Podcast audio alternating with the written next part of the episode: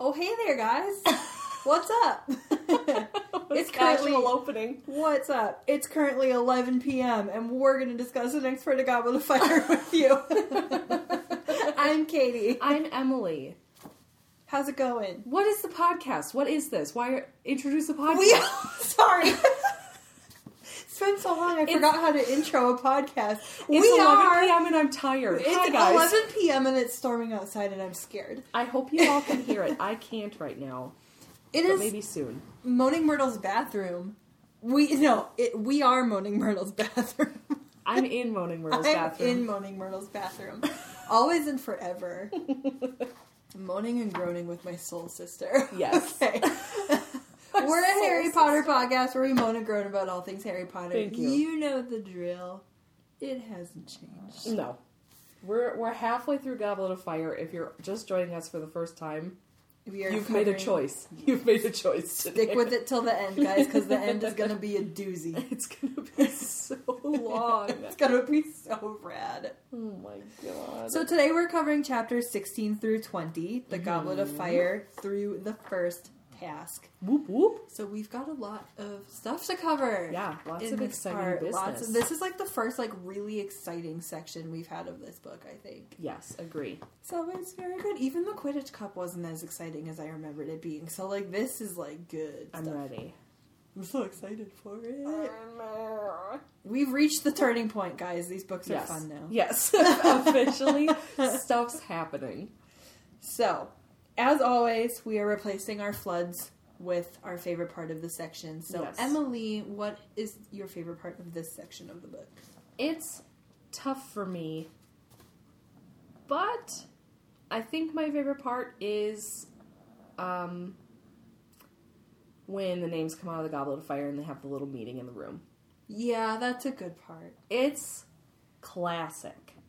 I would say if it wasn't that, it would be the wand weighing. That's mine. Oh. So let's just talk about both of them. Okay. Why is that one your favorite? Because I'm happy we get to see Ollivander again. Yes. B, I love how awkward Harry feels in that part. I think it's really funny when he tries to, clean off his wand after Cedric's I polished it last night.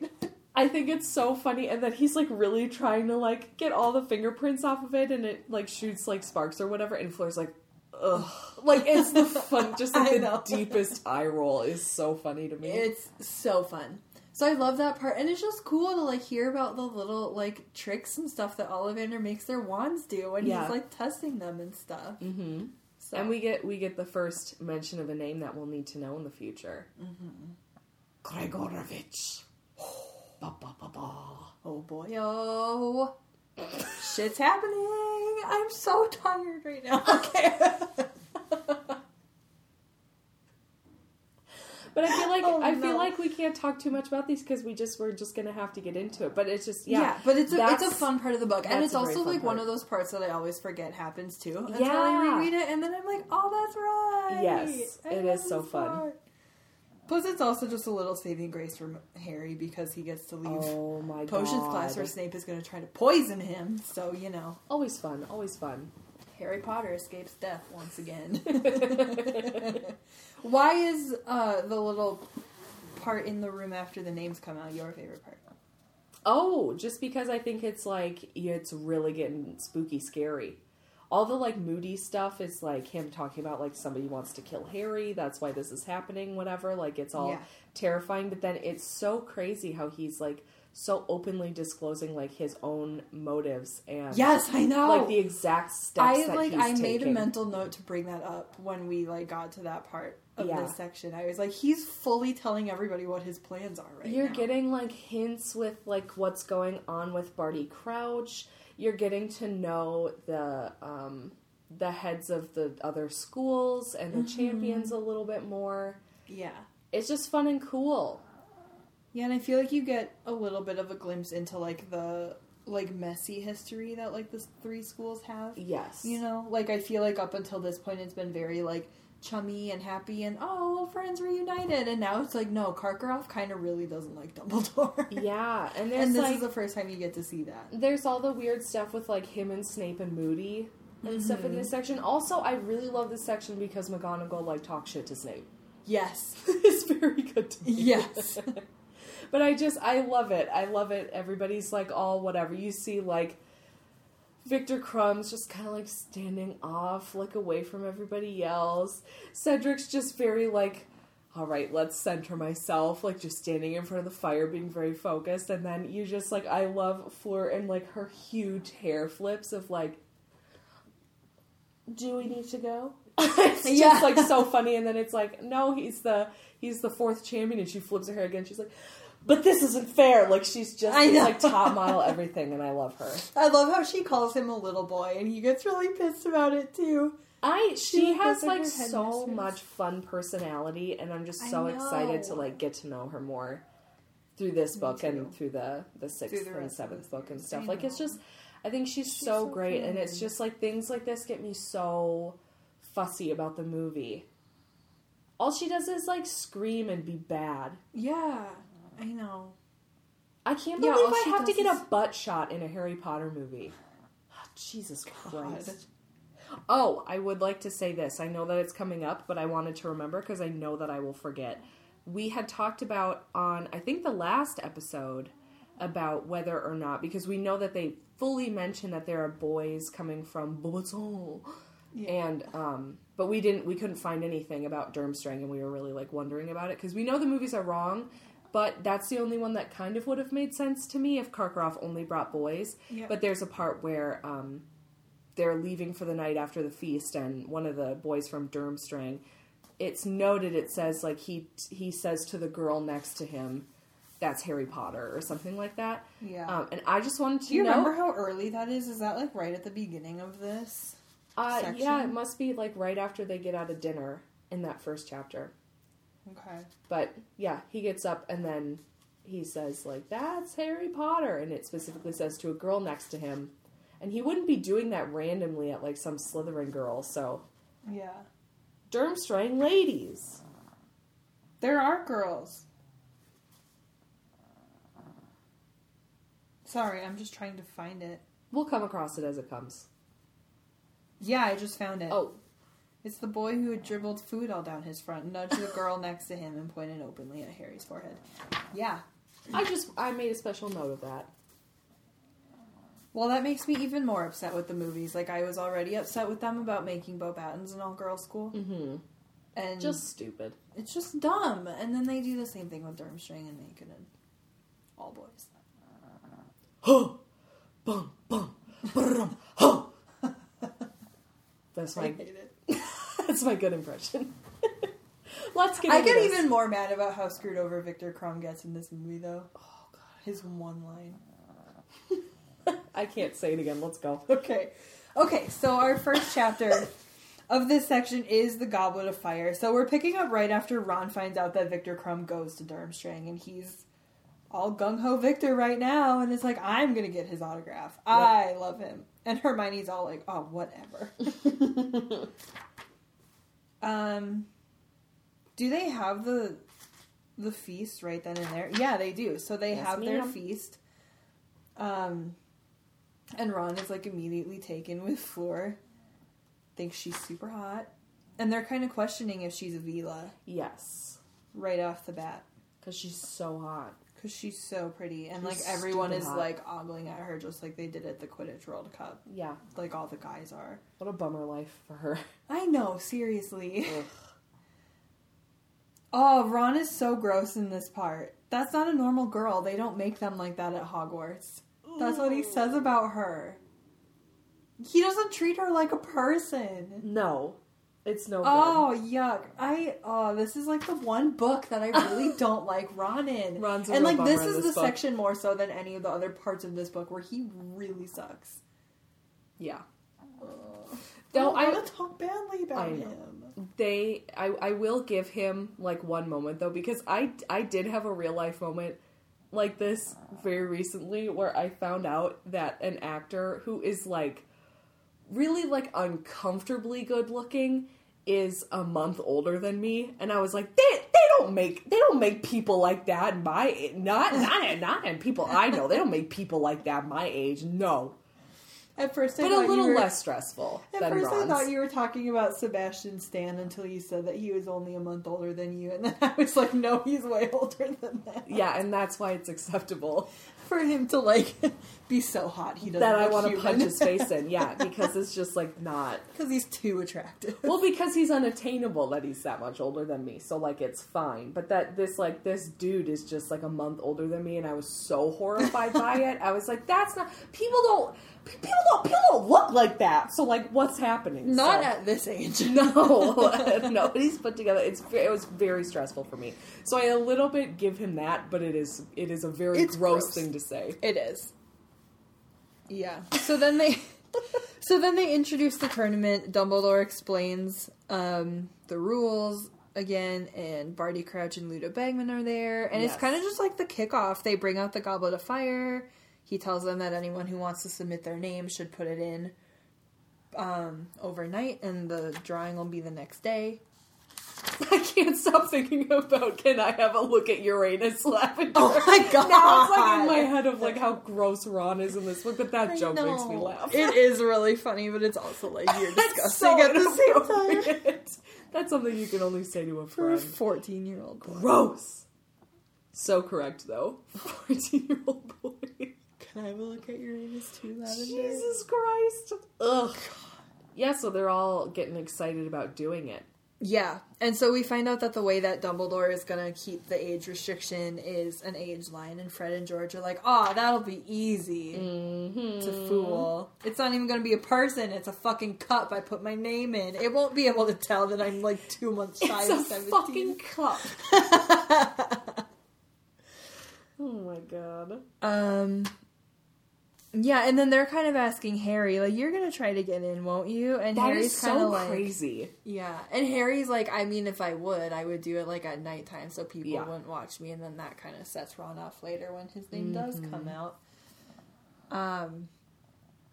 Yeah, and then they're leaving the hall, and they run into Karkaroff and the rest of the Durmstrang kids, and then that's the first time that they notice that, like, Harry Potter goes to Hogwarts, and everyone's, like, freaking out. I'm sorry. Not yet. Wrong part. Wrong book. No, they do it in the movie in this one when his name gets called. Do they? Yes! Oh. And I accept it in this one because he talks about how it's like loud whispering of his name. So I accept it in this movie, but the rest of good business.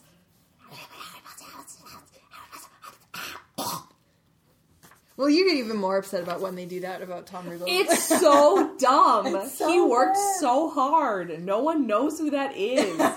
Just some dingus in the trophy room. So then the next day, people are putting their names in. All of the Durmstrang people already did. Fred and George take their potion and turn into old men. Just beards. Turn into old men. They turn a few months older with their age potion. And then they suddenly get beards. They're 90. And then suddenly they're 90 with beards. I like how Dumbledore is so chill about it. He's like, oh yeah, I did warn you. There are already a few other people in the hospital wing too, so go join them. I love that. So embarrassing.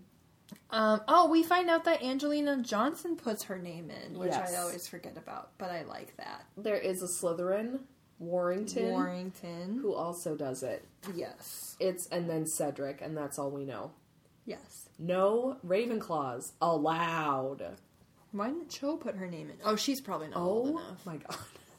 No, she's a year older than Harry. Yeah, that's right. Just the one Ravenclaw we dating know right an now. Upperclassman girl. Ooh. You get around, okay? Oh, you get around. She dates guys of all ages. Doesn't she eventually date the guy that Fleur goes to the Yule Ball with, Roger Davies? I think so. I think she does. Yes. Yep, because the other one's Michael Corner, and that's Ginny. These are the Ravenclaws I know. I know. Anthony Goldenstein, the one Jewish kid at Hogwarts. Look, one gay, two gays now, and one Jew. That's all you get! No more! She sucks. Anyway. At least there's more women. Well, you can't quite get around that one, I guess. Well, you can at Durmstrang. Oh, good God. Yeah, and then nobody wants Cedric to go in. Like, everyone's talking shit about him at the Gryffindor table. I don't get it. Better you than Pretty Boy Diggory. Listen. Seamus says that. What does Seamus have against him? I think it's just, like, the sports kids care. They're all so pissed. But I feel like the rest of Gryffindor probably isn't mad about it. Yeah. The fact that Ron screams no when Cedric's name comes out, I'm like, dude. Chill. Relax. He's so sensual. Leave him alone. God, just let him have his glory. So then they go hang out at Hagrid's for the day. Yes. And Hermione's trying to get him to join Spew, and he won't. He refuses, just like everyone else. And he calls Dobby a weirdo. He does. Maybe you're a weirdo, Hagrid. Hey, well, Hagrid, you get weirdos in every breed. Who are you calling a weirdo? And then this is when we find out that he has a thing for Madame Maxime. Yes. He's like putting on cologne. He answers the door in his like nasty suit and tie. And then he's tried to put his hair in like a ponytail, like comb it. Oh, man bun hair. And then his nasty cologne. Yeah, right before they go up to the castle. I just think it's funny that they're all like, oh, what's that? And he's like, oh, is it too much? And then he goes outside and just, like, dunks his head in the water bucket to, like, clean off his cologne. That's his, like, go-to move. I know. Just, like, dunks his head in the bucket.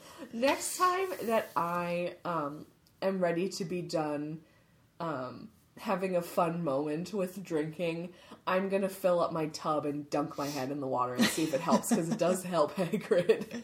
The next Marvel movie we watch, we'll do that. Boom! Just like dumped in. I want to know if that actually helps when you're drunk. I know. Just like dunking your entire head immediately. In water. I feel like that's dangerous. I feel like it's dangerous when I'm drunk. I would drown. I would like hit my head on the bottom of the tub and like knock myself out. You'd be so enthusiastic about it. You'd smack your head. You'd miss the tub completely. You'd hit the side of it and just boom and be out. That is totally what I would do. I could, like, 100% see myself doing that. Oh, God. But I love, too, that he's, like, gonna come back in and, like, get them, but he sees Madame Maxime and just ditches them. I know, he just leaves, and they're like, aw, come on. I love Ron's, like, again, like, the like, preteen shitty middle school brain where he's like, oh, if they have a baby, it'll be huge. It's so dumb. Any baby of theirs would weigh a ton. What a dick. So then they go back up and they have the giant fancy feast again. Yes. And then the names get called. Bum ba da bum. So Victor's first. Of course. Fleur's second. Okay, can we talk about the reactions to this, too? Like, I think Durmstrang, like, it's not really a big deal. Everyone, like, no one's surprised. Yeah. Everyone's like, oh, of course Viktor Krum won. But when Fleur gets called, like, several people have a breakdown because they're so ashamed. I know a lot of people cry. Yeah. They're like, I hate that it wasn't me. They're so ashamed they came all the way here and they didn't get picked. But she's a hottie with a body. So she's, of course, going to get picked. Ron's excited about it. Ron's pumped. Then our sweetest boy, Cedric, gets picked. Every single Hufflepuff had jumped to their feet, screaming and stamping as he got up and walked towards the door. I can't. And the applause went on for so long that it was sometime before Dumbledore could talk again. I'm so emotional. Everyone loved him. Cedric! Hufflepuff! Hufferpuffer. Hufferpuffer. I could cry. I'm so sleepy and so emotional. And then Harry's name gets called. Uh-oh. And Dumbledore just, like, the parchment comes out and he just, like, looks at it for a really long time and then he's like, Harry Potter? I don't know why, like, in that moment, I just, like, from the first Fantastic Beasts movie, the part where Colin Farrell, like, they're all like, turn over your wand, and he just stands there for a second, and then he just nods and turns around and whatever. That. Like, that's what I just imagined, just Dumbledore looking at it and just going, mm-hmm. Harry Potter? It's just, like, so funny to me. I love it. I gotta watch that movie again. I'm so excited to watch that movie again. Colin Farrell! Okay, next chapter. Do you have any questions about that one? Oh, that's right. I do have more questions than usual. Woo-hoo. We should come up with our own questions when there's not, like, a ton. I've tried to, but it's been a chill start of the book, so... Yeah. We're almost 300 pages in, and I think they're just getting started. It's, like, October. It's crazy. The other books would be done by now. I know, we'd be halfway through by Halloween. It's crazy. Yeah. Right. Okay, so we did have a question from last time that was a little too premature, so compare the students from the different schools... and contrast them from what we've seen so far. Okay. Okay, like, is it just me and, like, the movie, like, skewing my perceptions? Or, like, does she write the Beauxbatons kids to still be more, like, feminine? I think not, like, I mean, I guess. And the Durmstrang ones are more, like, masculine and, like, oh. I think that's the movie... a little bit for you, but like I get that. I think what she does in the books is make the Durmstrang people happier to be there, and the Beauxbatons students are not so happy about it. And I think that that's just like the undying kind of like mean-spirited competition between England and France. Yeah, probably. That she, like, these uppity French students. French people also, like, typically have more of a, like, perfectionist attitude, don't they? Kind of. Maybe. Why are you asking me? So I feel like that's just, like, expected for them to, like, go to a new place and, like, not be very impressed by it, you know? Especially if it's, like, not the norm for... what they're used to. I don't know. All I know is that when I went to Paris, and that's, like, not a good representation of French people, I hear. Yeah. Is that Parisians are kind of, like, the worst. But, and maybe that's what I just picture, like, very snooty being. Very snooty in my personal experience. But yeah, I think that's the kind of the point of it, is that they're just like, and when we get to like the Yule Ball, we hear a lot about what the schools are like for the first time. And it's like, you hear how like beautiful and just like precious Beauxbaton is. And like, as opposed to like this dark, cold castle of Durmstrang. So like, it's all warm and maybe at Hogwarts. That's where I get that like masculine versus feminine perception, you know? Yeah. It's just that, like, Durmstrang just feels very cold and, like, broody, you know? Which are traditionally more masculine. But I think, too, what you think of is just, like, you picture the school as the champion. Yeah. And that's like, true, too, because that's how Viktor and Fleur are, like, different. Even though I think, as we'll continue to read the book, I think that they aren't really the most... like, the most masculine or feminine. I think that they're both, they have very different qualities to them. If you're thinking in, like, the traditional. Yeah, it's just, like, this first, like, sense. Initial reaction and, like, interpretation of them. Yep. But, yeah, once you get to know those characters, like, that kind of goes away. Well, you see, like, they come in on, like, these beautiful, like, Pegasi in, like, a Cinderella carriage. They feel very, like, delicate. Yeah, exactly. They're very precious and delicate. And then Durmstrang in, like, the cold water in a boat. And they're all huddled and hunkered up. And they're, like, big. And, yeah, it's just in a pirate ship. Just, yeah, so I think that's... Oh, that's you're definitely supposed to see it as you're supposed to see it as that. But they really overdo it in the movies, which I think kind of clouds, when you think of it, of course... the visuals come to mind before the book, which sucks, but is just part of it. So the movie just makes me think so badly about this book always. I know, it makes me so mad. But so I'm excited to continue reading. Like the Yule Ball chapter, I feel like really does a lot for each of the characters, and I'm really excited to get to that part. One, because I love teen drama. Throw a prom, Hogwarts. Yes. Yes. But also, like, we get these, like, great insights into what the schools are like because Harry gets to hear Fleur and Krum talking to their dates at the dinner table. Yeah.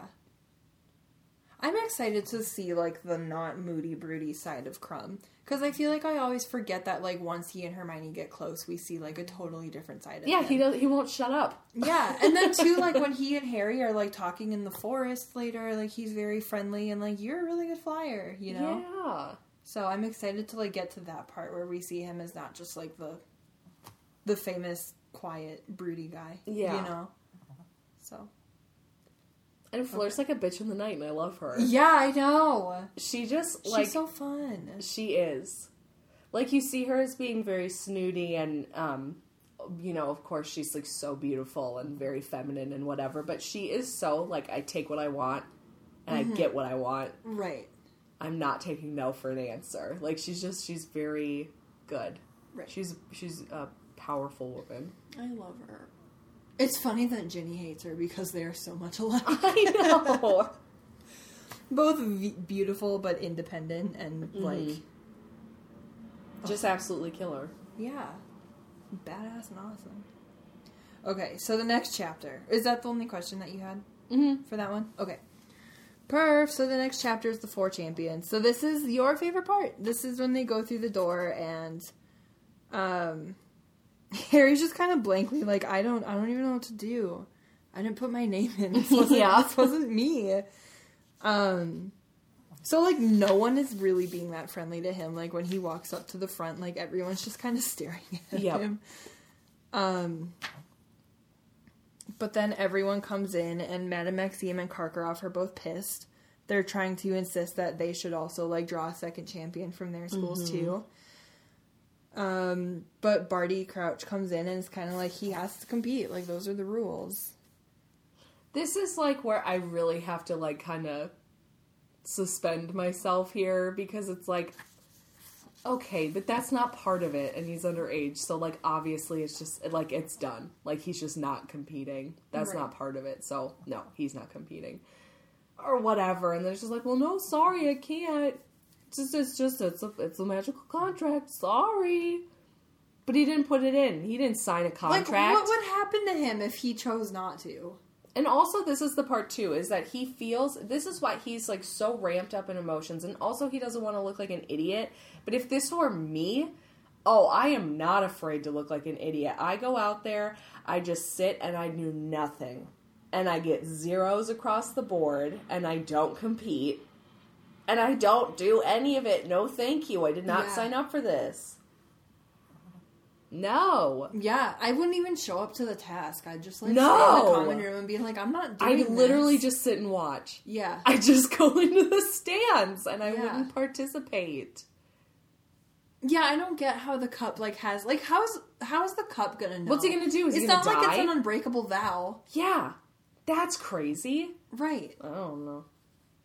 It's just plot convenience. Yeah, it is. So I suspend myself, but there's so many times in this where they're just like, well, it is what it is. I'm like, is it? Yeah. Yeah, I, like, thought that when Harry is, like, considering the morning of the first task, he's like, I should just run away from Hogwarts. And I'm like, seriously, why doesn't he, though? Like, don't run away, but just, like, don't show up. Just stay in bed. They're not gonna, like, come hunt you down. Take a nap. Drag you out there. If they do, just say, be like, I'm not doing this. Just say, I forfeit. Yeah. Peace. That's what I would do. This is Cedric's thing. That would get everyone on his side. Yeah. So, yeah, everyone is...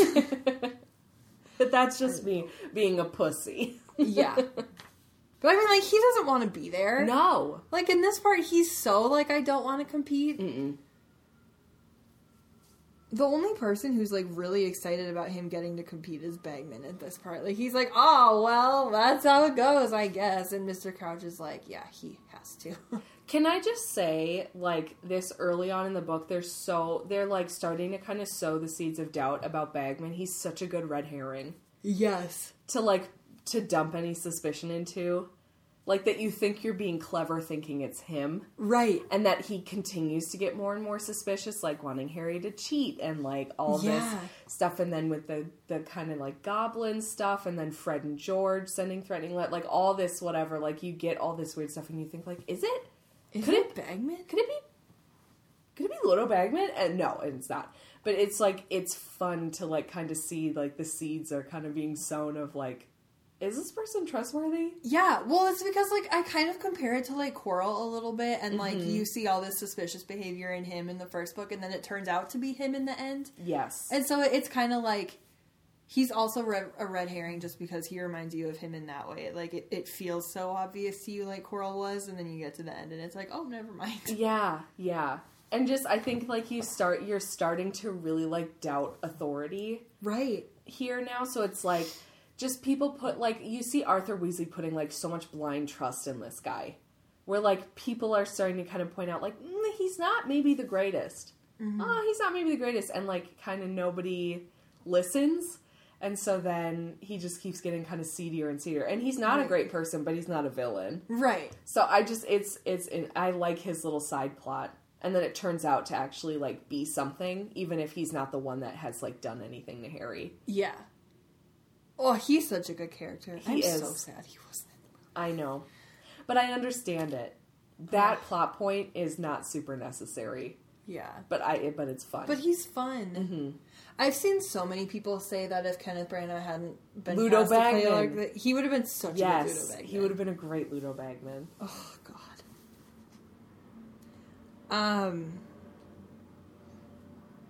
Okay, yeah, so everyone's kind of, like, asking Harry how he put his name in, and Snape is, like, trying to be all, like, I mean, he's been breaking rules since the day he got here, so of course he put it in, and Dumbledore's like, I don't think so.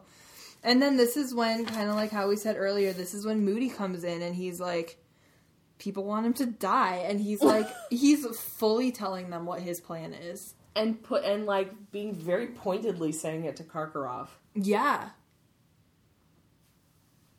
We love a petty bitch. Yeah, oh my God. He's so cool. He's just, like, fully explaining everything.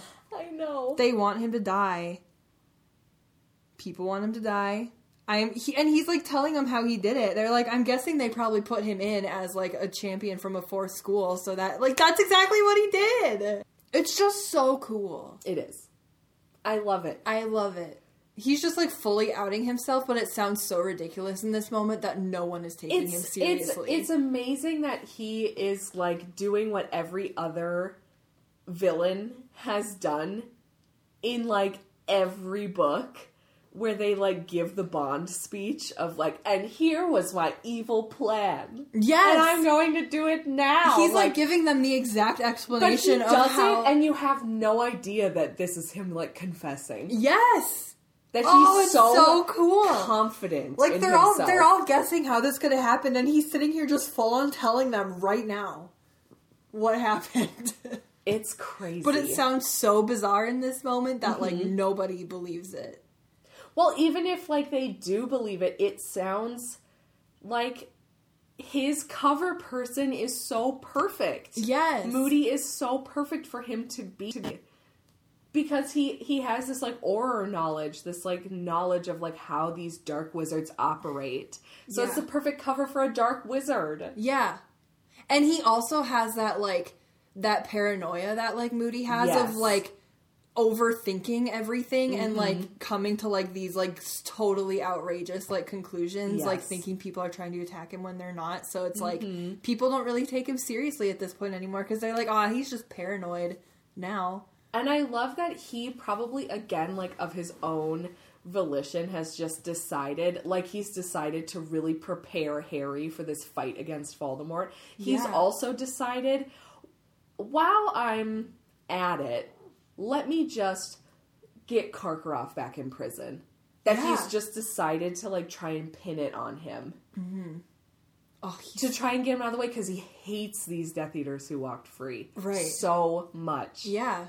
He's being an ass to Snape, too, for the same reason. So he's trying to, like, get rid of him while he's out, because he's just like, well, why not? This is a great cover. He is so fucking cool. And so smart. He is such an amazing villain. Oh, God. The level of competency, like, Voldemort would have, like, gotten everything. This is why he had to get his soul sucked out in the end. Right. Because he's so good. Yeah. Voldemort would have 100% won in the end. Now he's just left with Lucius Malfoy, who can't get a fucking ball. Yeah. Can't get a fucking pool cue. Barty Crouch would have made him Minister of Magic by the end of Book 5. Yes. My lord. God. Oh, he's so good. He is absolutely his number one most faithful. You know that Tim was so mad when he got, not killed, but like... Suck at Bellatrix? Sucked. When he got sucked. When he got kissed. Jesus Christ. When he got sucked. Okay. What porn is that? Nightmare. Dementor porn. Ew. You know people have written that before. Ew. Now I'm going to have to look it up. I want to see if it's real.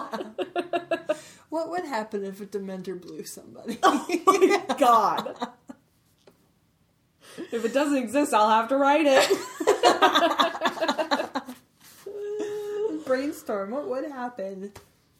Would their soul just come out of somewhere else? Soul gets sucked out through your dick. Ew.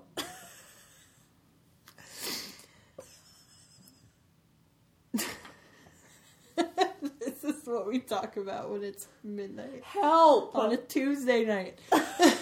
Okay. So yeah, then they just kind of move on and they're like, alright, well, here are your directions. Here's the first task. Let's do this thing. Like, they move on from it so fast. Yeah, well, because there's nothing to say. They're literally like, you'll get your wand and we're not going to tell you anything. Sleep tight. Okay, bye. And Dumbledore's just like, go back and party with your classmates. I'm sure they're all waiting for it. I love how Dumbledore too... Okay, so we'll notice that Barty Crouch is acting a little funny. Mm-hmm. And that Dumbledore notices... Just want to put these things out on the map as we continue to watch his story progress. And I like, too, that the Karkaroff and Maxime are, like, so pissed that Dumbledore's like, drinks? And they're like, no! And they just both they just like, leave. Out of here. They're like, no way, Jose. Oh, God. So then Cedric's trying to get Harry to tell him, like, how he did it. And Harry's like, I swear I didn't. And Cedric's like, sure. All right. He's like a real gentleman about it. He's just like, okay. And just like, just like, well, have fun.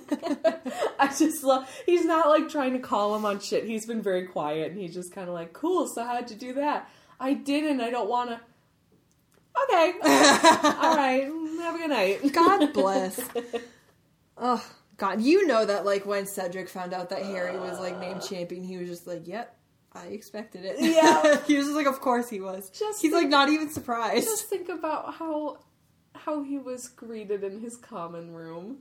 Cedric. Yeah. Oh, they were all such big fans. So happy for him. Someone needs to write that fan fiction. I love Cedric coming back to Hufflepuff after being chosen. I love him. Oh, no. Oh no! God, I'm gonna cry. So much food. I'm gonna cry during this movie commentary. You are. You always cry during his death. Cry. I did a good job, I think, last time I watched it, mostly because I was so ruffled up by Prisoner of Azkaban that I had like no emotions left in me. Yeah, I got sad, but I didn't cry. But I think this time I'll cry. I'm in an emotional zone. Well, because we'll be just coming off of reading the book, which makes it that much worse. That guy goes too hard. Who gave him the right? The one Cedric's saving grace of that movie. Cedric's death should not be the saddest movie death, but it 100% is. Oh my God, it is. God. Ugh. So yeah, then Harry comes back to Gryffindor, common room, and everyone's freaking out. They're all super excited. Mm-hmm. Hello. And they're all like, oh, you'll get to pay back Diggory for Quidditch. They are still so stuck on this Quidditch match from, like, a year ago. I hate these sports kids. I know. I hate these sports kids. Oh, Katie Bell. Who cares? It was a year ago. Get over it. And then he goes and finds Ron, and Ron is just being weird. Like, he's not really mad yet. He's just kind of like, oh, you're back. Good for you. Also, can I interrupt for 2 seconds? They still won. Even though he lost the game. Right, they still won the cup. They still won. God. And he was a gentleman about it, too. Do they not realize that Cedric tried to let them replay the match? I can't. Do they not know that? I can't stand it. They do know that because they tell Harry in the hospital wing. Justice for Cedric. God. Ugh. Anyway, Ron. They're all such assholes. Yeah, Ron's acting real weird. He's like, he's not pissed. He's just like very skeptical and very like, oh yeah, sure you didn't put your name in. You're the one who said you'd do it at night when no one was watching. You're Harry Potter. This kind of stuff happens all the time. Like, to a certain point, like, I get him being jealous. Oh, yeah. He's a real bitter Betty about it. And, like, he kind of has a right to be because, like, it's like he's been Harry's sidekick from the beginning, but Harry's always the one who gets the glory. But he takes it too far.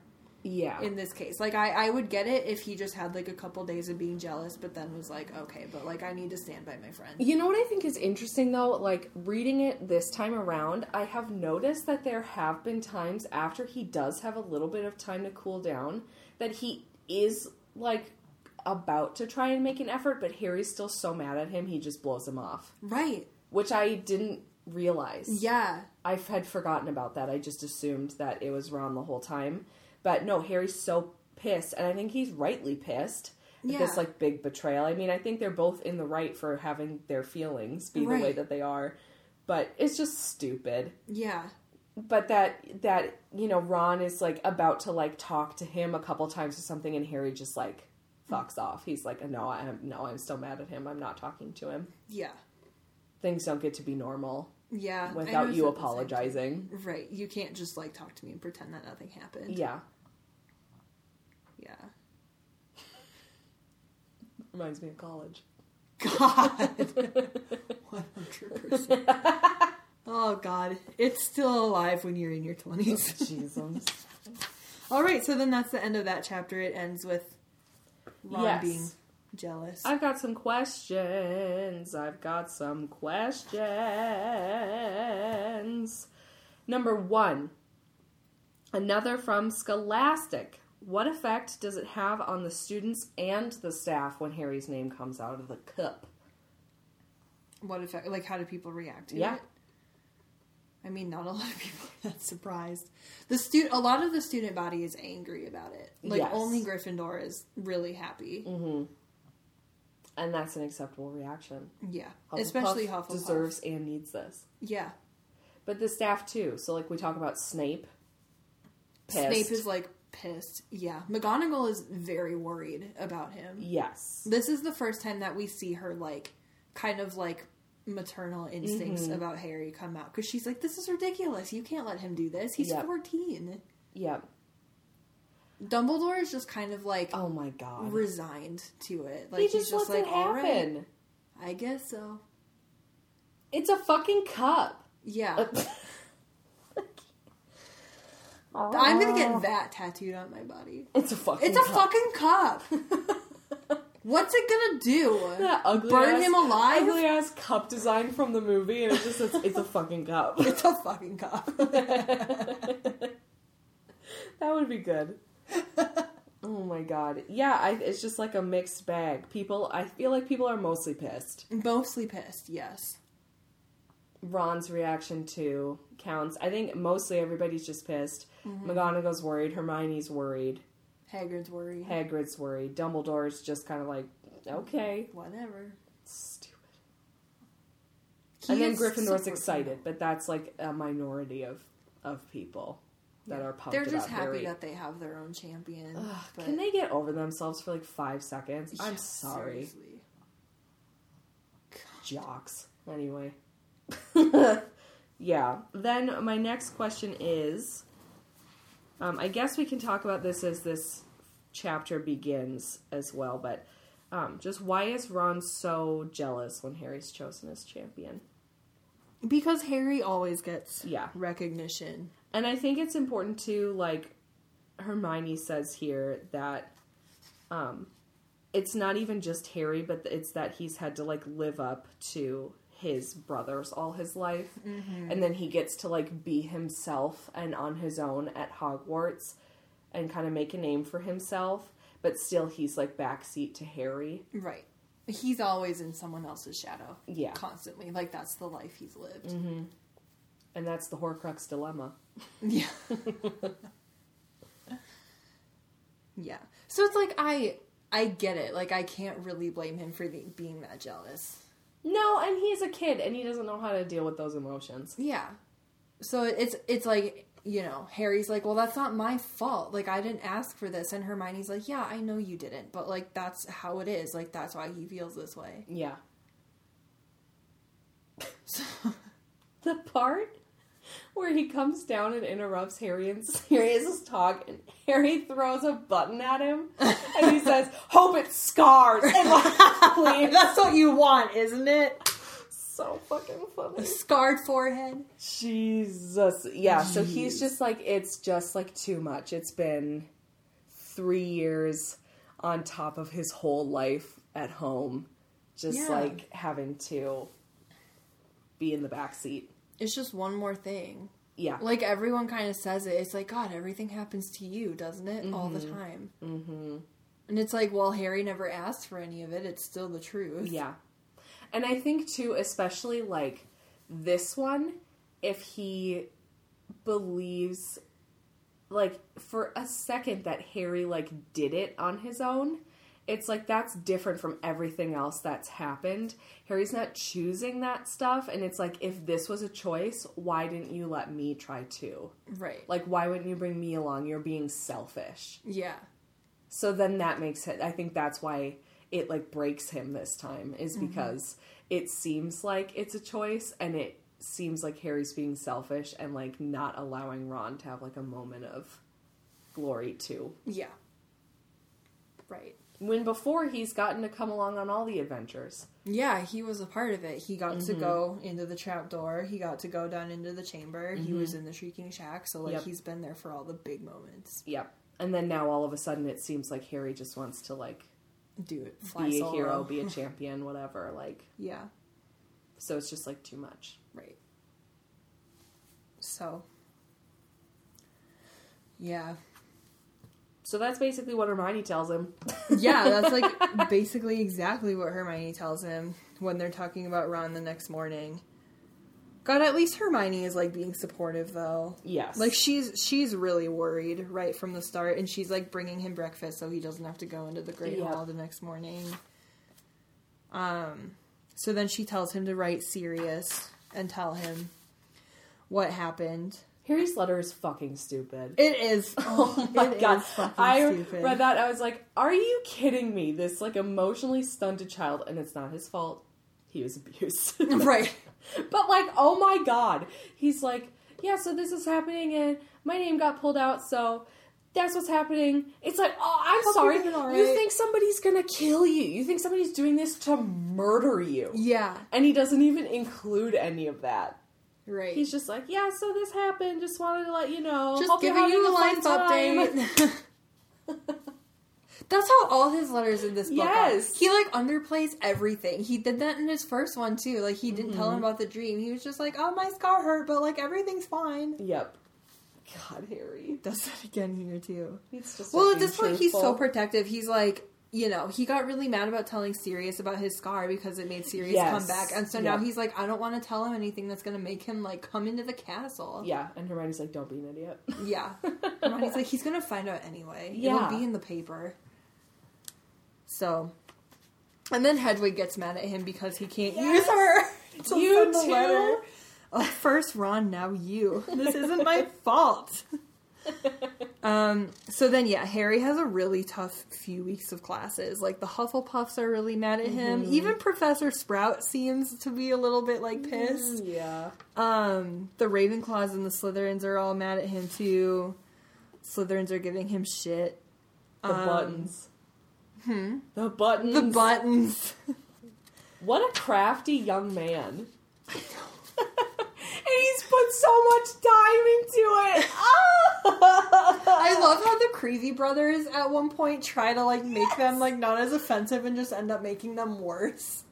Potter really stinks. So funny. So fucking funny. And then we have this horrible potions moment with Snape. Here we go. Here's another moment to talk about Snape. I feel like this is arguably one of his worst moments in the series. I really do. Take me on a trip, Katie.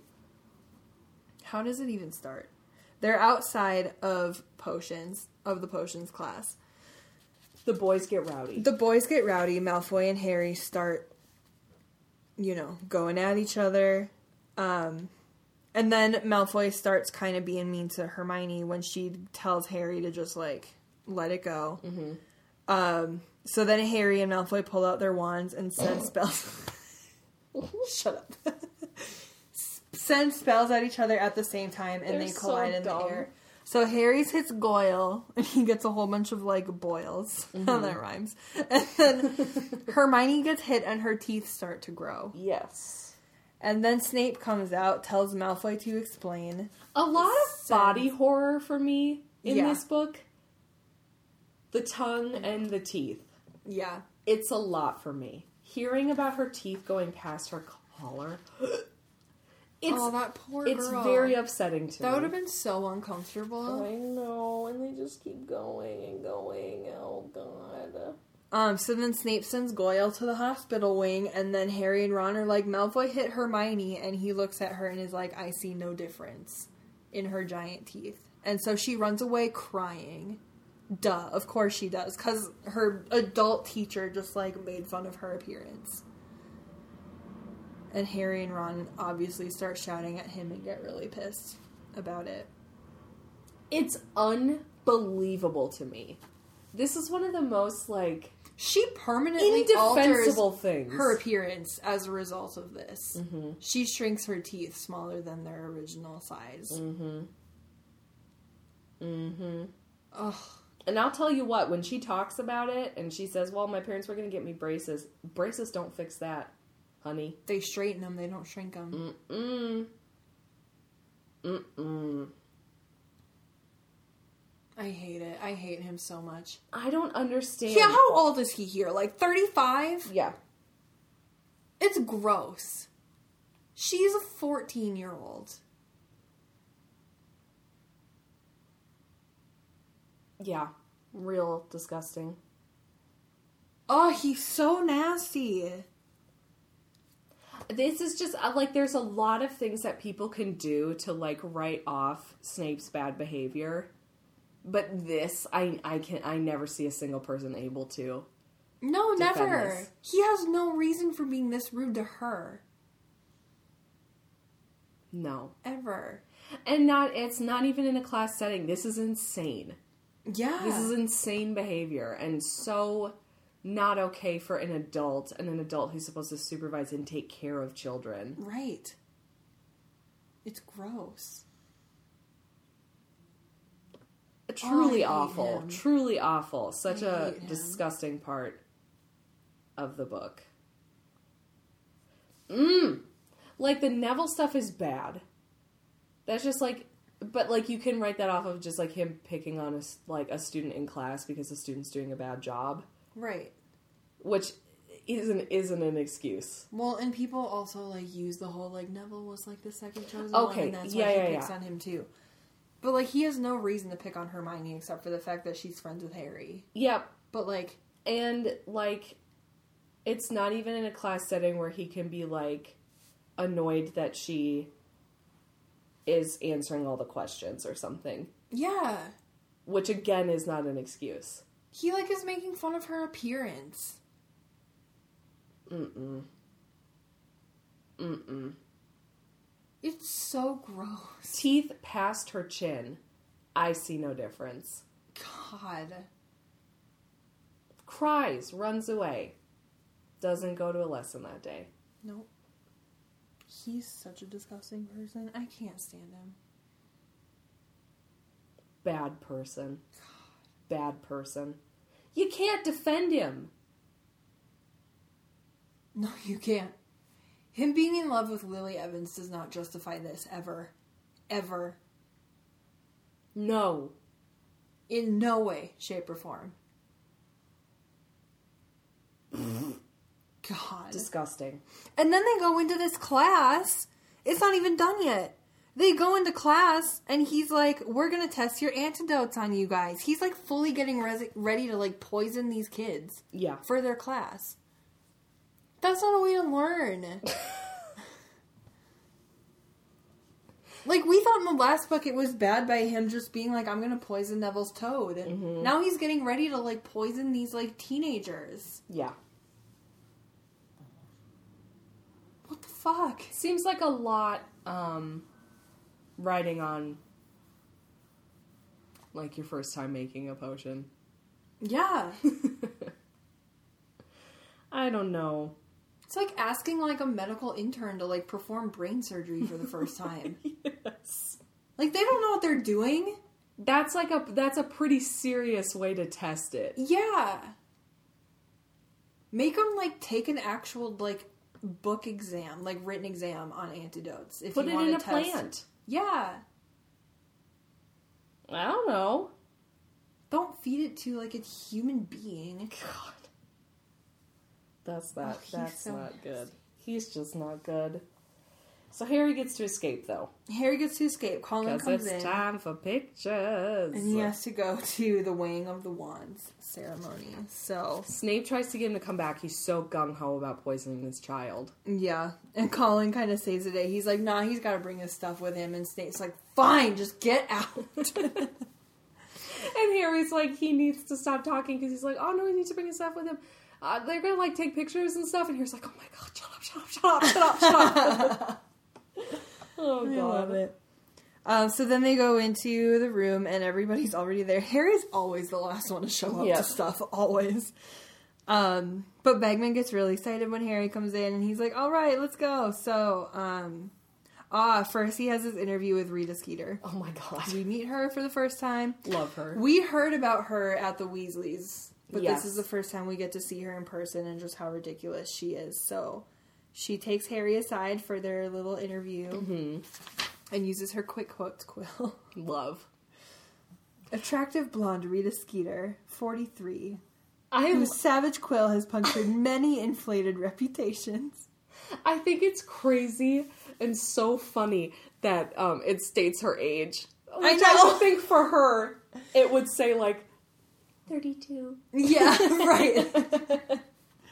Maybe she's older than that, and that's its way of making her young. A gorgeous 24. Maybe she's, like, actually, like, 65, and it's, like, 43. Yeah, she gets so excited when Harry doesn't even know what a quick hooked quill is. Oh, my God. Yeah. And then when Dumbledore, like, comes in and interrupts their interview, it like, vanishes immediately. She knows she can't use that shit. Mm-mm. It's so funny. I just love it. I think one of the funniest parts to me, one successful part of this movie, is when they keep pushing a boy of 12. It's, I know, like, so it's funny so to me. So funny. I know. But I love it. She was so good in the movie. She's the best. There's so many bad things about this movie, but I'm just like, the casting of all the new characters in this movie for a lot of them. Not all of them. She's good, and Moody's good.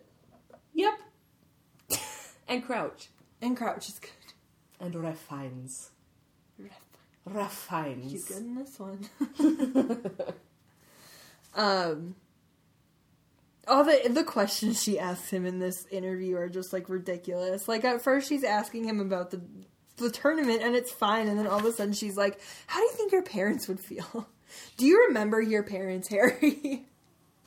I love, too. Oh, it's so ridiculous. The part, I don't remember if he sees it written down here, or if it's when he sees the, like, magazine or article or whatever, where it says, oh my God, I just totally lost my train of thought.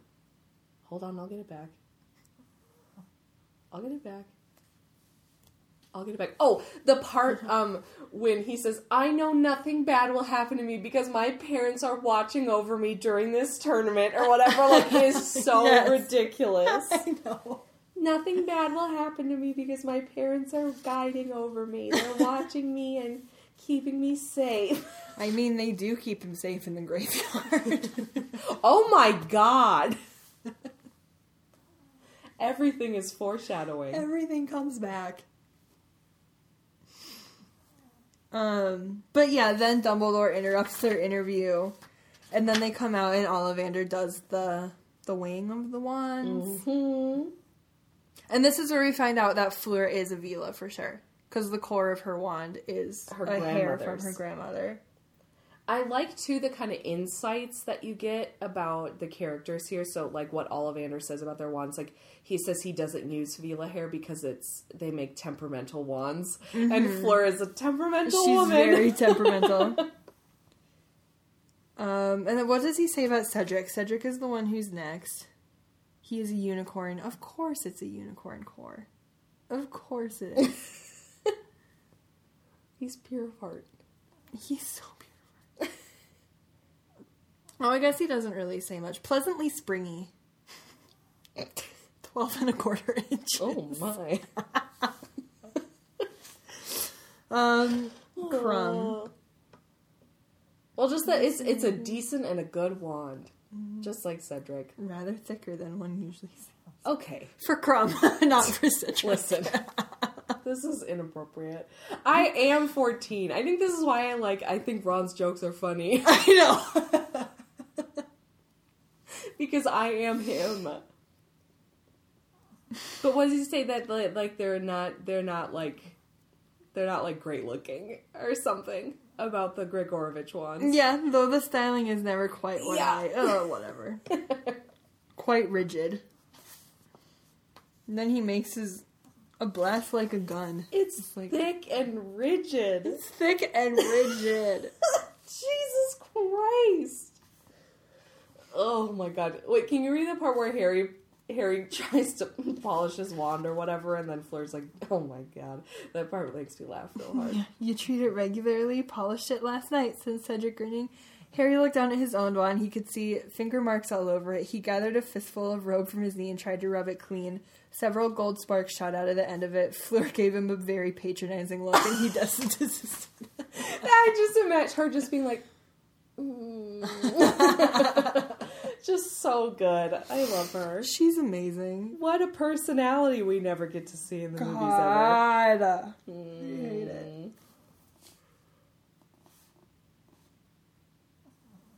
So then we get the reminder of the connection that Harry and Voldemort share. Yes, and he's like, God, I hope he doesn't say that to everybody. Yeah, please don't tell him I'm basically related to Voldemort through my wand. But he says that Harry's wand is good despite it not being polished, and then they're about to go, but Rita wants pictures. Okay. This was something I wanted to talk about. Okay. This grown adult man lusting after a teenage child is very gross to me. I get that she's legally an adult wizard, otherwise she couldn't perform in the tournament. Yeah. But that's a teenager. I know. That's a 17-year-old girl. God. That she's still a student. Fully adult man is so horny for. I know. God. Ah. It's gross. I feel so bad for her. Constantly. I feel bad for her throughout this entire book. Yeah. What a hard life. Mm. Oh, God. I know. This poor girl. It's like being catcalled 24/7. Mm-hmm. Except even worse, because people feel like they have a right to her. Mm-hmm. And they're always trying to impress her and show off to her. Mm-mm. It's disgusting. Mm-mm. Mm-mm. Bad news. Bad news bears. Yucky, yucky, yucky. Just needed to get that out there because it made me sick. Yeah. And then this chapter ends with Harry getting Sirius's response to his letter, and he asks him if he can meet him in the Gryffindor Tower by the fire. How romantic. So do you have any questions about this chapter? Let me see. Bum, bum, bum, bum, bum, bum, bum, bum, bum, bum. Yes. 2 questions. From Scholastic, just asking us to discuss the importance of Rita Skeeter. in this book so far to us. We're seeing her begin to mold the public perception in a big way, which of course comes back in the next book. Yeah. That she has such influence. Yeah, definitely. And I think just adding more, like, distrust of adults and authority figures. And of the government. Classic. Yeah. Reporters, paparazzi. Yeah. And then, too, to continue to put doubt in as she factors into Deathly Hallows with the book, to put any doubts about Dumbledore being a bad person a little bit aside, so that it's not that big of a deal. Maybe... I can't wait to read that book. I really want to read the King's Cross part. I know. I'm so excited. Ugh. Yeah, I think she's just important as, like, another kind of, like, part of, like, the larger wizarding world is the news. Yeah. And media and public opinion, which is huge in the next book. So yeah, huge. It's a good tone. It's a good, yeah, because it yeah, the Daily Prophet plays a big part in the next one. So, and also maybe like a little bit of comedic relief too, and some more mystery and intrigue as things continue to go with the Beetle Lady reveal that we get in the end. Animagus.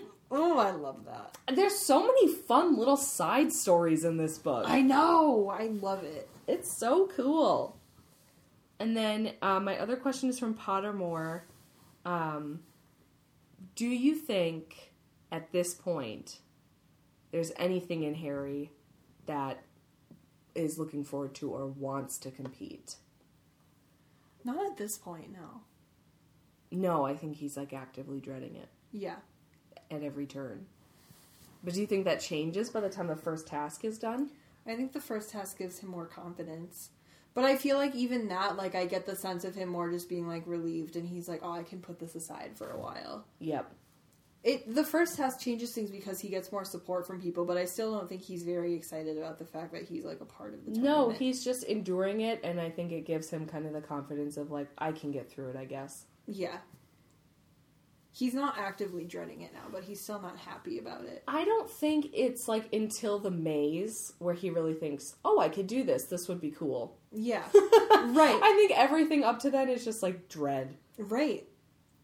Yeah, because I think, I mean, this is getting ahead of ourselves a little bit, but, like, with the Yule Ball stuff, he's like, I don't want any part of that. No. Prepping for the second task gets really stressful for him. Yep. So... yeah. All right. I don't think he's really... he's not in it yet. Yep. He's not in it to win it. He's in it to survive. I would ask my final question for the section. I know. There's still a lot left, but nobody's got nothing for me. Oh, no. I thought you said they all came at, like, the very end after the task. Oh, no. I mean, all the questions I have are for the end of the book. Oh. Gotcha. At this point in the story, whose side is Hermione on?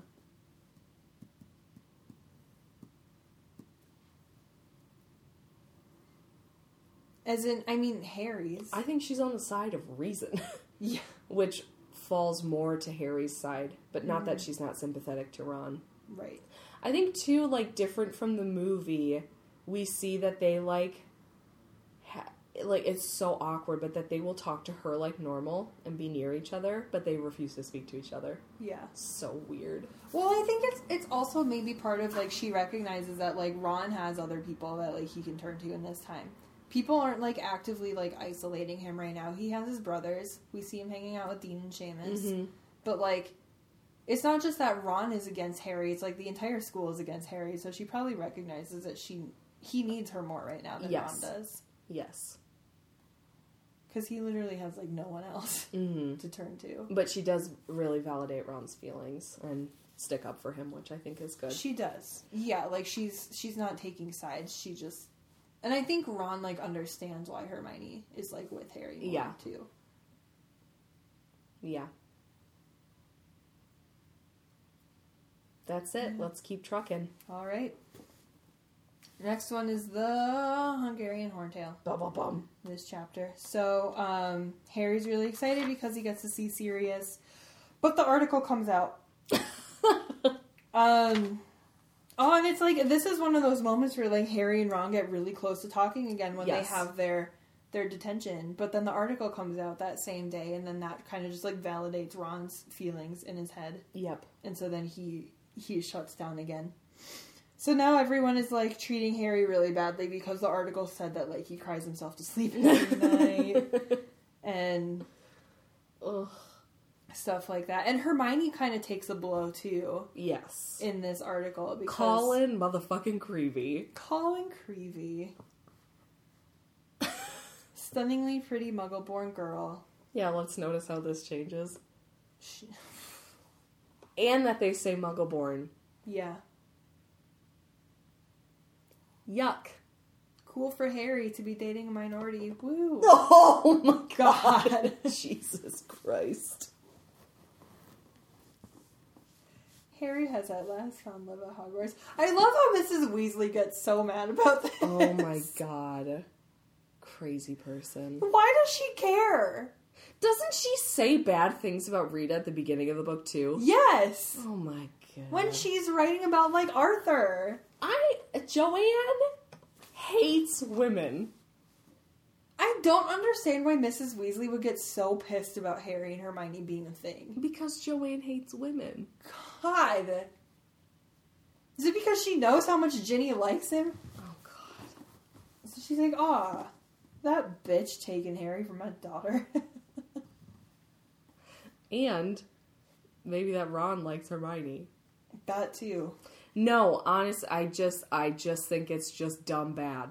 I just think it's dumb bad because Joanne wants there to be petty drama. And now an adult woman is in on it. I hate bullying a child. I hate it.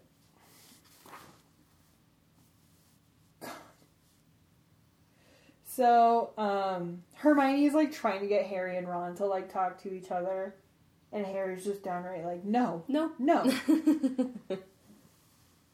But she makes a point to say that, like, he does really miss Ron. It's kind of sad, though, because she's dragging Hermione through the mud. Yeah. Life is very boring when Hermione is your best friend instead of Ron.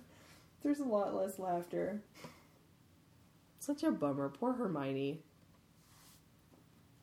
I know.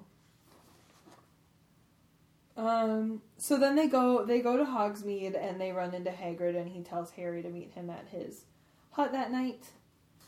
So he goes down, and this is where he finds out about the dragons. Can I point out that Mad-Eye Moody's eye is stronger than death itself? That it can see through this cloak? So are cats. Oh my god. That I believe. Mrs. Norris can see through invisibility cloaks and death cannot. Cats are a powerful, otherworldly entity that I don't quite understand. And I do believe are more powerful than death itself. I'm a little bit spooked by cats sometimes. Because you know when they do that, like, arched back thing, and they wool and they walk. Yeah, ew. I don't like it. I've seen, like, videos and stuff where they do that, but it lifts their front paws up and they just walk away on their back feet. Yes, and I that it. Really skeeves me out in a way that I, like, can't put words to. Oh, it's just so unnatural looking that it makes me physically ill. Yes. Oh, I get anxious. I feel like someone's in my house. When I think about that, that's like the same level of dread that I get of thinking of cats arching their back so hard their front feet come off the ground and they walk away on 2 feet like a person. Ew. It's not right. So I believe it. Yeah, cats are powerful. Cats are more powerful than death. Yeah. I mean, they have 9 lives, so clearly they are. Clearly, yeah. Yep, absolutely. No, yeah, it's nuts. It's nuts. But I just wanted to mention that. I'm like, oh, so Moody's eye can see through this, like, invisible, deathly hallow. This ultimate invisibility cloak. Jeez. Doesn't he take his cloak from him at some point in this book? I think he does. No, he takes the map from him. Or is it the cloak? I don't remember. Maybe both. We'll see. God, he's so I know the map for sure. The map for sure he takes, yes. And then they meet Hagrid. And Hagrid's, like, trying to talk to Harry, but, like, totally looking in the wrong direction. And he's also getting ready for his hot date. Yeah, he is. So, yeah, then they go see the dragons. Mm-hmm. And we see Charlie again. Yes. I like how, like, Hagrid is, like, looking so longingly at the eggs, and Charlie's like, we counted them. Yeah, I know. Don't get any ideas. Crazy. But yeah, then we find out Mrs. Weasley's just, like, in a fit over that article that came out. Yes. About Harry. He cries. Oh, bless him. I never knew he still cries about his parents. Oh, God. How is she falling for this? I don't understand. I don't know. See, it's just... I don't know. It's just bad. Joanne. I hate it so much. Joanne. Ugh, God. Mrs. Weasley isn't one of those, like... Which weekly reading gossipy mothers? She's got better things to do with her time. Lockhart was her one thing. Yes. I don't think she needs to continue to fall for this stuff. No. Because even Lockhart stuff wasn't just, like, gossip. What was real deal business? It he was. Just stole it was, like, actual books. It mm-hmm. was real stuff. But he was hot. Still good advice. Just happened to be written by a hot man. Mm. Mm.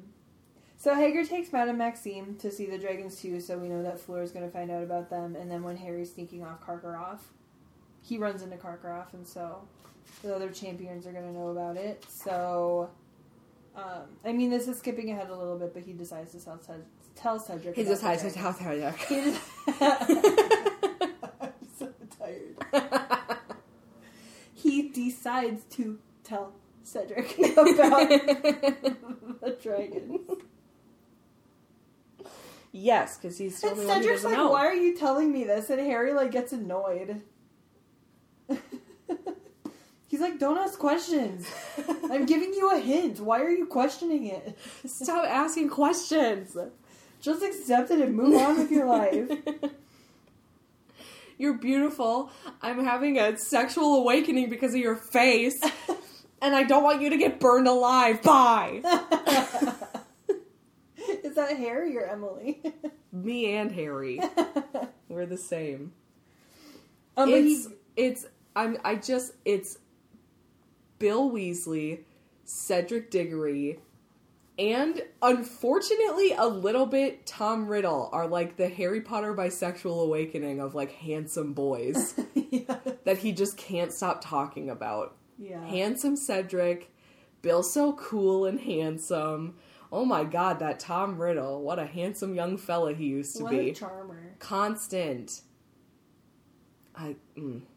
Just hotties all around. Just hotties everywhere. And Draco Malfoy. Yeah, and that one. And that one. That fucking... Aw, he's got mongoose. It for him. So then he goes back and he gets to talk to Sirius. Yes. In the fire. He finally gets to, like, kind of pour everything out. So he's feeling a lot better. Yeah, I like how he, like, tries to just be like, I'm fine, but he can't do it. And he just, like, mm-hmm. vomits everything. Mm-hmm. And Sirius is, like, actually, like, a good caretaker. Like, he's so yes. worried about him in this part. What happens? And he just, like, lets Harry, like, talk. Yeah. Okay, Hermione, like, has her priorities right. Like, when she's talking to Harry, like, after this whole conversation, she's like, well, let's just get you through the task, and then we can worry about yes. all this other stuff. Whereas Sirius is like, well, we can deal with dragons later, but first, I need to tell you about these Death Eaters. Oh, my God. But we find out that Karkaroff was a Death Eater. Yes. Which is big news. And we find out that Moody was the one who caught him. That's why they hate each other so much. Mm-hmm. And he did a deal with the Ministry so that he could get out of Azkaban. As of right now, we still don't know Snape is one. No, we do not. Okay. I think we find that out in the... Memories. The Pensieve, right? Mm-hmm. Yeah. But we do know that... We know that Karkaroff was one. Yes. And he know that a lot of people are still really pissed at him because he screwed a lot of people over to get out of it.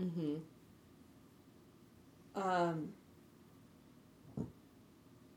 And so Harry's, I don't know, he's kind of confusing Harry because he's like, so what? Like, Karkaroff is the one who tried to put my name in? Because, like, he was really fucking pissed when he found out that I got chosen. Mm-hmm. Okay, so then they start talking about Bertha Jorkins escaped, and Sirius is just like, there's a lot of fishy stuff going on right now. Mm-hmm. And he doesn't even know all of it. He doesn't know about Harry's dream. Yeah. And so then he's about to tell him how to defeat the dragons. But then he gets interrupted by Ron. Yes. And Harry, I think, is just, like, mostly pissed because he was about to get his answer. Yes. And then it gets taken away from him. But, yeah, then he throws that badge at Ron's head. It just, like, bounces right off his forehead. I love how, like, Harry's just like, I'm so mad about everything. Like, I hate that your pajama bottoms are too short. I know. I love it. It's like he hates every bit of Ron, right down to those couple inches of ankle that he can see. I'm like, oh, God. I love it. And I love, like, I've totally been there before where you're so mad at someone. That, like, I'm so mad that, like, your eyebrows don't match or just, like, something really dumb. Yes. Oh, my God. I love it, too, because doesn't he chucks it, and then he storms right up, and Ron just stands there. Yeah, he doesn't come up for a while. It's like Harry falls asleep, and Ron still hasn't come back up yet. What did you do, just sitting on the stairs? Just standing there, like, he really just threw a bat right at my forehead. He really just hit me in the face with a badge. He tried to give me a scar. Just feeling dumb. Okay, last chapter. Woo! The first task! How is this going to start? Harry tells Hermione what he found out. Yeah, so they start trying to find out because Sirius says, like, you just need, like, one simple spell. Mm-hmm. So they're trying to figure out what that one simple spell is. Yes. They can't find it anywhere. But they're back in the laundry... in the library. In the laundry room? They're looking up stuff about dragons in the laundry room. Yes. We get a hint. Here's Viktor Krum hanging out in the library. Trying to chat up a young woman. There are a lot of girls following him around. Yes. One of them has a Bulgaria scarf tied around her waist. This is like peak, like, 90s, 2000s fashion to me. I could picture it perfectly. Know. Oh, butterfly clips and scarf belts. God. I had one of those, man. I had all of those. I had many butterfly clips and many scarf belts. I thought it was the coolest thing. I would wear it with, like, a jean skirt and thought it was, like, the most hip thing I could ever be wearing. Gross. One time I wore a corduroy dress with flare jeans under it, and I was like, this is the look. Isn't that disgusting? Oh, no. It was a lime green corduroy dress with little, like, puffed, little, like, daffodil sleeves. Oh, no.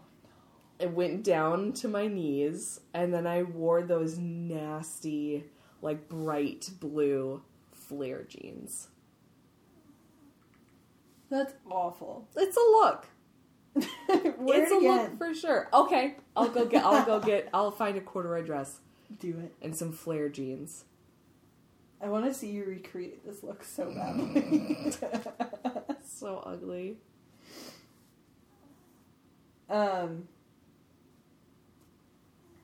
Yeah. So then Harry tells Cedric. We already talked about it. And then he runs into Moody, and Moody gives him the hint that he needs to figure out how to get past the dragon. Yes. Look for your strengths and use them. So he decides to learn a summoning charm. Him getting to the point of, like, understanding what he needs to do is, like, me at all times. Whenever the pressure is put on me by a teacher. Mm-hmm. And it's, like, the answer is so obvious, but I cannot get to it. I know. And I'm like, you can't ask me questions when you have a specific answer you want. Just tell me. I know. I'm too dumb. I've never related to Harry more. I also just relate to him when Moody's like, play to your strengths, and Harry's like, I haven't got any strengths. Like what? And I'm like, same. Sleeping in and not eating a whole bunch of food. Okay. That'll help me defeat a dragon. I'll just sleep through the whole thing. That honestly would be me. If someone's like, what are you good at? I'd be like, I don't know. Gaining weight? I played tennis in high school. Does that count? I can farm real good in a video game. I make some really pretty Sims.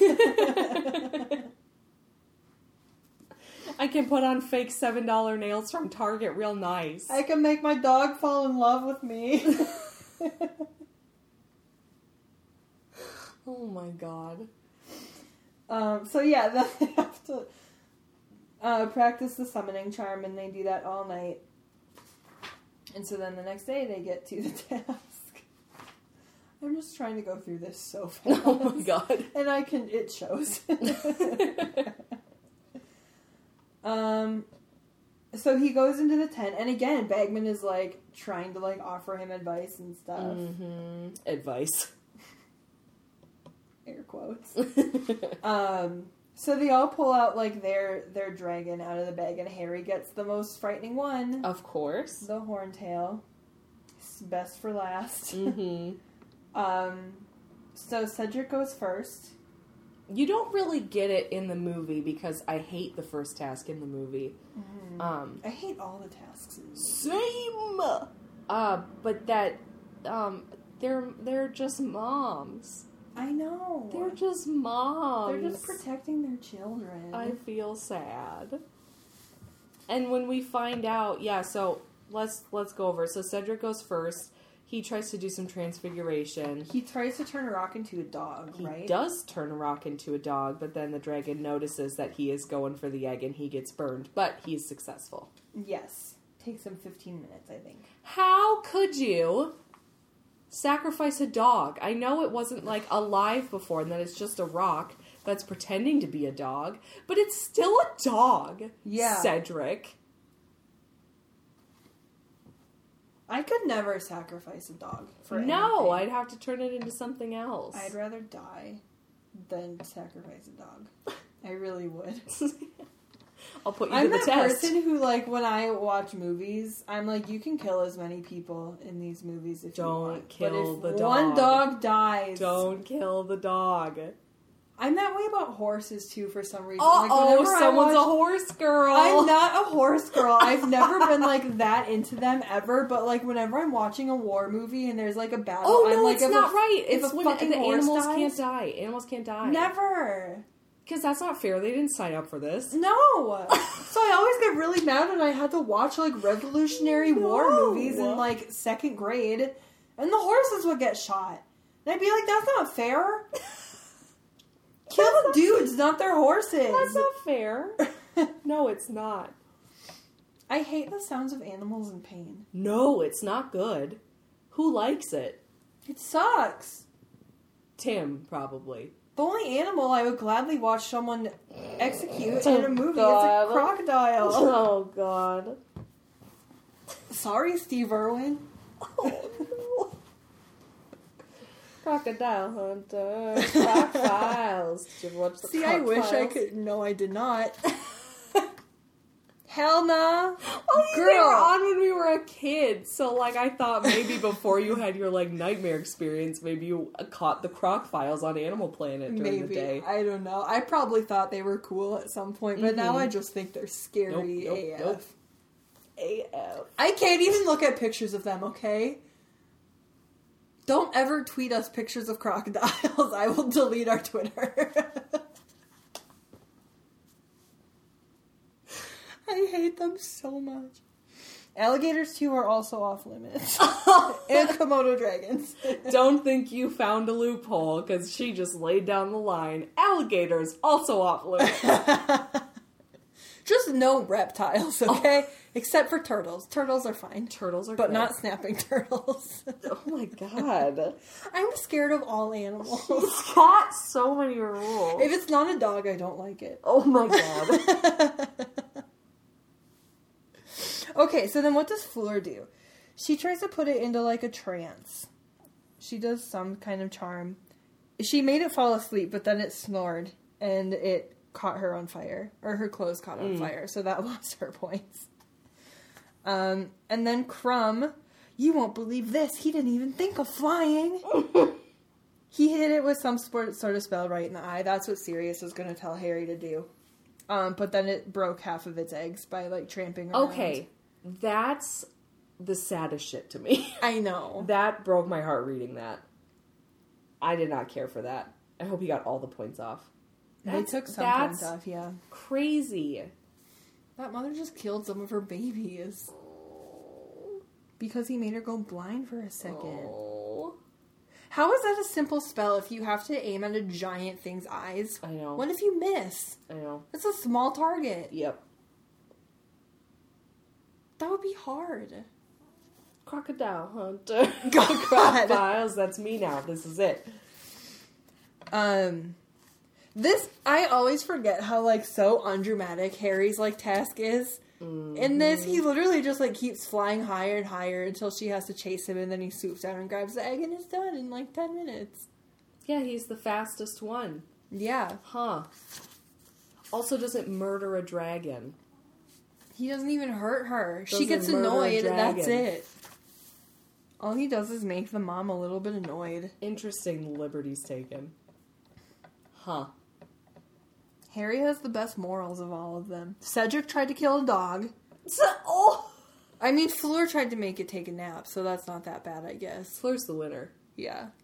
No harm done. No harm done at all. And people hate her.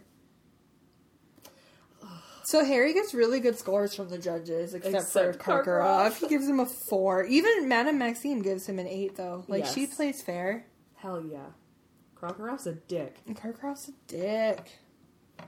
And he gets Ron back on his side. Yes. That's the most exciting part of this, is as soon as this task is over, Ron's like, yeah, whoever put your name in is out to get you, aren't they? Yeah. God. And it's crazy that's how stupid it is. Like, that's all Harry needs all of a sudden. I know. I love how Hermione is right. Like, you guys are so dumb. I know. That's how I feel. I know. Oh, Harry's, like, trying to be mean for, like, 1 second. Like, oh, it took you long enough. And then Ron's just like, I don't even know what to say. And Harry's like, just forget it. It's fine. Let's move on. I hate that that's how I am sometimes when I shouldn't be. I should hold a grudge a little longer. I know. Same. I'm like, it's fine. You treated me like shit. Let's just move on from it. We're just Hufflepuff people pleasers. God, I know. I hate it. It's not good. It is my biggest flaw. I stand by that. It is truly my biggest flaw, being such a people pleaser. It's bad. Because it makes me real good for other people, but it makes my life suck for me. You're a giver. Oh, God. I'm a giver, but I can't take things from people ever. And you attract all the takers. Yep. Everyone could use someone like us in their life, but we don't have anyone like us in our lives except each other. I know. And then, yeah, that's basically it. They all walk away. Harry finds out that he's tied for first place right now, so that gives him that boost of confidence that he needed, and it makes everyone kind of back off of him a little bit. Yes. Like, the rest of the school is, like, willing to support him along with Cedric now, too. Which is nice. Mm-hmm. And then they find out that the egg is a clue. Mm-hmm. Don't worry about it till the night before the task. No, but they get a good long break. They do. This one took place in November, and the next one doesn't take place until the end of February, so they get, like, 3 months off before the next one. Such a chilly dive. I know. Lord almighty. All those kids are going to get pneumonia. Oh, my God. And then Rita tries to get a quick interview with Harry, and he's like, no, I don't want to. And walks away. And that's it. And that's it. Well, we're really getting things kicking and moving. Do we have the Yule Ball? Is that in our next? That's the next section, guys. I love so that teen drama. Ready. So ready. I love it. I love it so I'm ready much. For prom. I get all the feels about, like, what my middle school dances were like. It's the same thing. I had one middle school dance because I went to an art school. So I had one middle school dance, and it was for the 8th graders before graduation. Mm-hmm. We all dressed up and went into the gym. And then, everybody started crying. Why? Because they played Forever Young.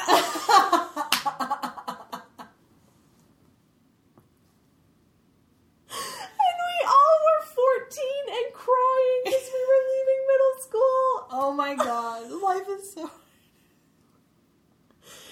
that's the song that I'm going to imagine playing as Ron and Hermione get in their big life-ruining fight. Yeah.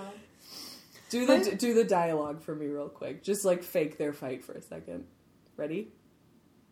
How does it even start? I don't know. Just make it up.